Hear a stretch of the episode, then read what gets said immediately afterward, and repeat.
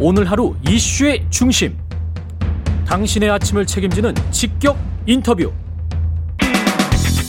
여러분은 지금 KBS 일라디오 최경영의 최강 시사와 함께하고 계십니다. 어제 이재명 경기도지사 김경수 경남도지사 만나서 수도권과 비수도권의 상생 발전을 위해서 협력하기로 했습니다.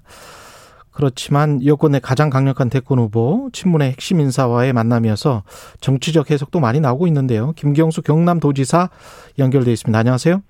예, 안녕하세요. 반갑습니다. 예, 반갑습니다. 지사님 어제 그 이재명 경기도지사 만나서 수도권과 비수도권의 정책 협약을 맺었는데요. 예, 예. 이게 어떤 내용인가요? 음, 지금 그동안 우리 이제 경남이 중심으로 그 부산, 울산과 함께 부울경 메가시티 추진을 해왔잖아요. 예. 이게 이제 수도권이 서울, 경기, 인천으로 이제 권역으로 묶이면서 그 발전 경로를 밟고 있고 플랫폼 역할을 하면서 이제 음. 경쟁력을 갖고 있는데 다른 지역들은 다 시도별로 돼 있지 않습니까? 아. 그러, 그러면서 이게 이제 권역 단위로 묶여야만 수도권과 상생 발전이 가능한 거 아니냐. 경쟁이 물경- 될 수 있다. 예. 그렇죠. 그래서 음. 이제 근데 이걸 추진해 나가려면 수도권과 비수도권이 함께 해 나가야지 이게 갈등이나 경쟁하는 방식으로는 음. 성공하기가 좀 어렵습니다. 예. 그런 차원에서 이제 경기도와 함께 어, 협약을 추진한 건데요. 예. 원래는 부울경 전체와 경기도가 공동으로 추진을 했었는데 예. 이제 중간에 보궐선거가 끼면서 이게 개별적으로 하는 걸로 그렇게 이제 바뀌어서 하게 된 겁니다. 그건 지방 정부 공동 발전 정책 협약을 그렇죠. 한 거죠? 예. 그러니까 경기도와 경남도 연구원 간의 정책 연구 협약 이 있고 경기도 음. 경남도가 그걸 이제 공동으로 추진하겠다라는 약속을 한 거죠.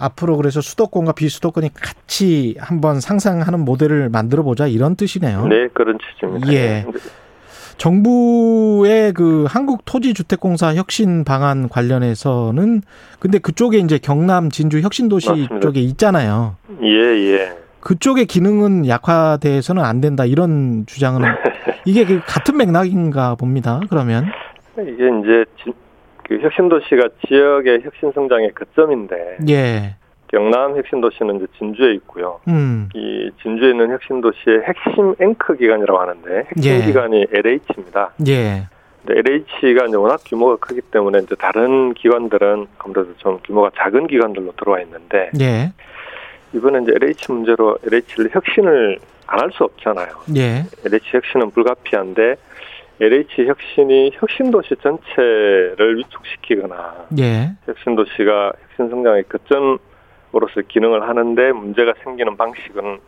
안 되는 건 아니냐라는 이제 지역 주민들의 우려가 있어요. 음, 그다음에 또 하나는 이번 LH 문제의 이제 근본적인 본질이 부동산 투기 아닙니까? 예, 더군다나 그 부동산 투기를 LH와 같은 공기업, 공공기관의 전 현직 직원들이 가담했다는 의혹이 있는 거거든요. 예, 그러면은 이제 문제는 이 문제를 확실하게 차단하고 재발을 방지하는 게 목적이고 음, 두 번째는 더 나아가서 부동산 투기를 전반적으로 건절하기 위한 대- 근본적인 대책이 필요한 거 아니냐. 예, 근데 지금 진행되는 걸 보면 LH만 희생양으로 삼으려 하는 것 아니냐라는 그런 이제 지역 주민들의 걱정이 있는 거예요. 예, 그래서 어, LH뿐만 아니라 부동산 문제의 전반적인 해결로 가야 되고 음, LH 혁신은 전체적인 혁신 도시의 기능을 위축시키지 않는 방향으로 예. 그렇게 추진되어야 된다 이런 취지로 말씀을 드리고 있는 겁니다. 어제 그 이재명 경기도지사하고는 저녁까지 함께 하셨으면 어, 오찬을 같이 했죠. 오찬, 예. 예, 오전에 행사를 하고 예. 이어서 이제 오찬을 같이 했습니다. 예. 많은 이야기를 나누셨을 것 같은데 원팀 정신을 강조했다고 이재명 경기지사는 이제 썼어요. 어, 페북에 글을 예. 올리셨더라고요. 예, 예. 이거는 어떤 의미일까요? 같이 생각하십니까? 같은 생각이십니까? 지금이 이제 예. 국가적으로도 코로나 상황이고 예. 그 우리 당 입장으로 보자면 음. 국민들이 이제 국민의힘의 변화를 보면서 정치권 전체의 변화와 혁신을 요구하고 있는 거 아니겠습니까? 예. 그래서 이런 상황에서 제대로 하답하지 못하면 당 차원에서도 위기가 될 수 있고 정치권도 위기가 올 수 있기 때문에 음. 이럴 때는 좀 다 같이 힘을 하나로 모아서 좀 어, 대대적인 변화와 혁신을 추진할 필요가 있다라고 하는 음. 그런 원칙론 차원의 말씀이 아닐까 싶습니다. 지사님은 거기에는 동의하시고요. 저는 그 지금 국민들께서 요구하는 이런 변화와 혁신에 대해서 예. 민주당과 대선 후보들이 화답해야 될 때라고 보고요. 예. 그걸 어떤 식으로 화답할 거냐 하는 것은 이제 음. 함께 고민을 해야 되는 거죠. 그 하우에서 이제 부딪히는 건데 항상. 근데 이제 그 어떤 식으로 화답할 거냐에 관해서 가장 지금 현, 현안은 대선 후보를 네. 뽑는 과정에 경선을 언제 하느냐. 네, 경선 연기와 관련해 60명의 의원들이 연판장을 돌려서 의원총회를 개- 개최를 하자. 경선 연기에 관해서 네. 토론하자 이랬다는 거잖아요. 예, 예. 이거는 당내 분열 아닙니까? 음, 당, 그러니까 정당이라고 하는 것은 다양한 목소리가 나올 수 있어야 되고요. 예. 그런 다양한 목소리들이 토론과 논의를 거치면서 하나로 모아나가는 과정이 그게 정치입니다. 예. 모두가 똑같은 목소리만 내면은 그 정치가 되겠습니까? 네. 갈등을 조정하고 중재하고 이런 게 정치의 역할인데. 또 제가 이제 경선 일정에 대해서는 제가 뭐 왈가왈부할 입장이 아닌데요. 사실은 지금 평당원이라. 예. 아니 그래도 다만 이제 예. 예. 말씀하십시오. 과거에 뭐 문재인 후보가 2012년, 2017년 대선을 치렀잖아요. 예. 그 치르는 과정에서 이제 과거 사례나 이런 음. 대선 경선의 경험을 보면 기본적으로 당헌 당규에 정해진 원칙을 토대로 경선은 갑니다. 근데 그 경선이 가는 과정에 후보들이 정해지고 예. 그리고 그 후보 캠프가 구성이 되면서 이 후보들 간의 이제 경선 루, 룰을 놓고 끊임없이 합, 합의를 해 나가면서 경선을 치르거든요. 예. 경선 룰은 그 과정에서 유연하게 적용돼 왔던 사례들이 있고요. 음. 문제 핵심은 어떤 방안이 본선의 경쟁력을 강화시키고 대선 승리에 도움이 되느냐 음. 하는 게 제일 중요합니다. 예. 그런 차원에서 후보들 간에 협의해 나가면 저는 뭐 다양한 목소리들도 충분히 수렴해 나가면서 경선을 할 수 있을 거다 이렇게 봅니다. 어떤 방안이 본선 경쟁력에 가장 큰 도움이 될 거라고 보시는 이제 겁니까? 거기에 대해서 서로 생각들이 조금씩 다른 거 아니겠습니까? 그건 토론을 해봐야 되는 거죠. 아. 근데 이제 저 지사님은 이와 예. 관련해서 조금 말씀하시기는 그런가요? 제가 뭐 그 경선 후보 당사자도 아니고요. 그다음에 예. 단, 단체장으로 이제 행정을 하는 분- 사람인데 예. 당의 정치적인 일정이나 이런 걸 가지고 뭐 구체적으로 얘기하는 건 좀 적절치 않은 것 같습니다. 그러면 경선 연기론 그 자체 그 자체가 네. 논의되는 것은 어떻게 생각하세요? 논의조차 안 돼야 정, 된다. 정리를 한번 해야 되지 않겠습니까? 음, 예. 이걸 당에서 그런 얘기가 나오고 있는데 그냥 무시하고 갈 수 있겠습니까? 어떤 음. 형태로든 논의해서 결론을 내야죠. 예. 근데 그 당 바깥에서 보는 언론들이랄지 이 이재명계와 반 이재명계 그리고 반 네. 이재명계의 중심 세력은 친노 친문 뭐 이런 이야기를 하잖아요. 일반적으로 언론이. 저는 뭐 그 분류에 대해서는 전혀 동의하지 않습니다. 아, 전혀 동의하지 않으시고요. 예. 과거에도 보면은 1위 후보 이렇게 대선 경선 국면으로 들어가면 예. 예. 늘 앞서 나가는 1위 후보와 그 1위 후보에 대해서 도전하는 다른 후보들 간에 이제 경쟁이 되는 건데 예.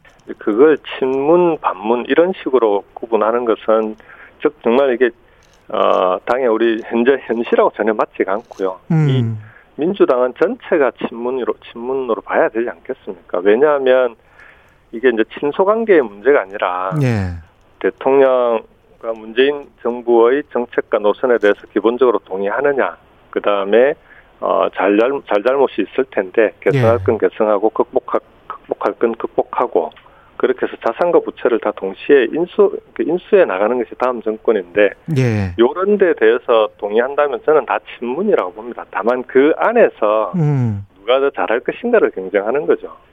민주당 이거 전체가 끊임없이 친문 열- 예, 말씀하십시오. 끊임없이 언론에서 이걸 신문, 반문 이렇게 편가르기 하면서 이제 관전평을 하는 건데요. 예. 그것도 언론에서 그렇게 늘 해왔던 방식이라 음. 그걸 가지고 뭐 그렇게 하는 게 큰 문제다 이렇게 얘기할 건 아니지만 음. 기본적으로 현실을 정확히 반영, 반영한 건 아니다 이렇게 말씀드립니다. 그게 꼭 현실은 아니다. 네. 그렇다면은 민주당 전체가 친문이라면 당연히 이재명 지사도 친문이겠네요. 그렇죠. 그러니까 이재명 지사도 그런 부분에 대해서는 여러 번 밝혔는데요. 예. 지금 현 정부의 정- 어, 전- 전체적인 정책이나 큰 방향에 대해서는 예. 동의하고 예. 그리고 어, 그렇다고 이제 그 지금 드러나고 있는 여러 가지 부동산 문제나 문제점이 없는 건 아니잖아요. 그렇죠. 그런 예. 음. 부분들을 어떻게 개선해 나갈 것인지를 자신의 정책을 가지고 기본소득이라든지 그런 걸 이제, 어, 대안을 가지고 얘기하고 있는 거니까 그런 점에서는 큰 틀에서 민주당의 친문 세력 친문 세력이라기보다는 예, 이제 음. 문재인 정부와 개를 같이 하는 과정에서 경쟁을 하고 있다 이렇게 저는 봅니다. 그러면 두 분이 대선 가도에서 네. 같이 갈 수도 있는 겁니까? 음, 그, 그렇게만 물으시면 오해 의 소지가 있죠. 아니 물론 이제 저 광역 네. 저도 민주당의 단체장이라서 당원, 당원 아닙니까? 예 거기다 이제 광역 단체장이니까 무슨 어떤 저 누구를 뭐 지지해서 어떻게 캠프에 네. 들어가고 그렇게 할 수는 없, 없죠. 저는 뭐 지금 다른 후보들과도 다 여러, 여러 가지, 여러 인연이 있고요. 또 예. 어, 다른 후보들 중에서도 제가 이제 광역단체장 입장에서 보면은, 어, 균형, 권역별 균형 발전이라든지, 예. 개를 같이 하는 정책들을 추진하고 있는 분들이 많기 때문에 음. 그런 분들은 다 함께 할 수 있다고 봐야죠. 아, 모든 분들이 지역 발전, 지역 균형 발전 함께 한다면 다 함께 할 수 있다. 예, 예, 예. 이재명 경기도지사 그 기본소득에 관해서는 아직은 도입이 시기상조다. 이런 말씀을 예. 하신 적 있잖아요. 그렇죠. 제가 인터뷰를 언론 인터뷰를 했었고 음. 예. 음. 거기에 대해서 이제 입장을 페북을 통- 통해서 내놓으셨는데 핵심은 그거였습니다. 이게 예. 어, 다른 거 다 제쳐놓고 지금 우리가 급한 게 많은데 기성전 기본소득만 얘기하고 주장하는 것은 문제가 있다. 음. 네, 그렇게 인터뷰를 했었고요. 예. 여기에 대해서 이제 이재명 지사께서 이제 페북에서 본인도 동의하고 기성전 기본소득이 아니라 기성전 경제다. 예. 이렇게 답변을 하신 적이 있죠. 예. 지금 상황으로 보면은 이제 여권에서는 이재명 지사가 계속 지지율이 가장 높게 나오고 있잖아요. 예, 예. 그러면서 어떤 이 뭐 이해찬 전 국무총리랄지 일 그 이른바 뭐 핵심 세력들이 이재명 지사를 돕고 있다 이런 보도들도 나오고 있는데 이거는 맞나요? 음, 그- 정확히 뭐 어떻게 돕고 있는지 하는 게 확인된 바는 없고요. 예. 다만 이제 이해찬 전 대표님은 당의 이제 원로로서 예. 우리 당의 대선 후보들이 뭐 이- 여러 분 계시지 않습니까? 예. 그런 후보들이 선의의 경쟁을 해 나갔으면 좋겠다라는 음. 취지에서 뭐 이- 이런저런 그 활동을 하시는 것 같고요. 예. 그다음에 그 기본적으로 당내에 있는 많은 정치인들이 대선 경선 국민이 되면 본인의 친소 관계 또는 뭐 정책이나 노선에 따라서 각 후보 진영으로 분화되는 것은 그건 불가피합니다. 그렇지 않겠습니까? 아, 그건 예. 오히려 당연하고 바람직한 거고 음. 그 속에서 어떻게 어떻게 경쟁하고 그다음 그 경쟁을 통해서 국민들에게 아 민주당에 다시 정권을 맡겨도 되겠다라고 하는 신뢰를 획득할 수 있느냐가 중요한 거지. 예. 이거 자꾸 사람이 여기 여긴 누가 가고 저긴 누가 가고 그렇게만 자꾸 바라보는 시각이 저는 좀 문제가 있다는 겁니다. 아. 그렇게 해서 그 캠프에서 또는 그 후보가 뭘 하려고 하냐 음. 그걸 가지고 서로 경쟁하고 논쟁하고 어, 경선을 벌여나가는 예. 그런 문화를 좀 언론에서도 좀 이끌어 주셔야 되는 거 아닌가 싶기는 해요. 예. 그 국민의힘 같은 경우에 재보궐 선거 이후에 상당히 상승세를 타고 있고 이준석 당 그렇습니다. 대표가 선출이 되면서 그게 이제 굉장히 굳어지는 것 같은 그런 느낌이잖아요. 그래서 민주당은 예, 당원이시고 그래서 위기감을 느끼실 수밖에 없을 것 같아요. 예. 예, 당연합니다. 그 예. 어떤 청년들이 전면에 나서야 된다는 그런 목소리도 있는 것 같은데 어떻게 음. 쇄신해야 된다고 보십니까 민주당은? 예. 국민의힘의 현재 모습은 그동안 사실은 이제 보수 정당이 변화와 혁신 이런 것하고 거리가 멀었잖아요. 예, 계속 좀 고여 있는 고여 있다는 비판이 있었는데 이번에 이준석 대표를 뽑으면서 국민의힘이 합리적 보수 정당으로서 변화하겠다, 전환하겠다라는 그런 어, 당의 이제 그 전반적인 기류를 보여준 건데 저는 갈림길에 지금 서 있다고 봅니다. 국민의힘도 예, 이준석 대표 한 사람으로 한 사람만으로 그게 되는 건 아니잖아요. 예, 이준석 대표를 선출했는데 음, 지금 그걸 통해서 그 힘으로 어, 국민의힘 자체가 합리적 보수 정당으로 전체가 전환할 수 있느냐 그런 갈림길에 있고 그렇게 전 잘 됐으면 좋겠어요. 그래야 정치가 발전을 합니다. 한국의 정치가. 예. 그래 서로 이제 서로를 인정하는 그런 좀 그 정치 문화가 발전할 수 있는데 그런 점에서 민주당은 위기 위기 국면인 거죠. 민주당도 그런 변화와 혁신을 뼈를 깎는 노력을 할 수 있느냐 없느냐 예. 거기에 따라서 국민들의 심판이 있- 있을 수도 있고 아니면 예. 성공할 수도 있고 그럴 거라고 봅니다. 네, 오늘 말씀 감사하고요. 김경수 네. 경남도지사와 이야기 나눠봤습니다. 고맙습니다. 예, 고맙습니다. 네, KBS 1라디오 최경영의 최강시사 1부는 여기까지입니다.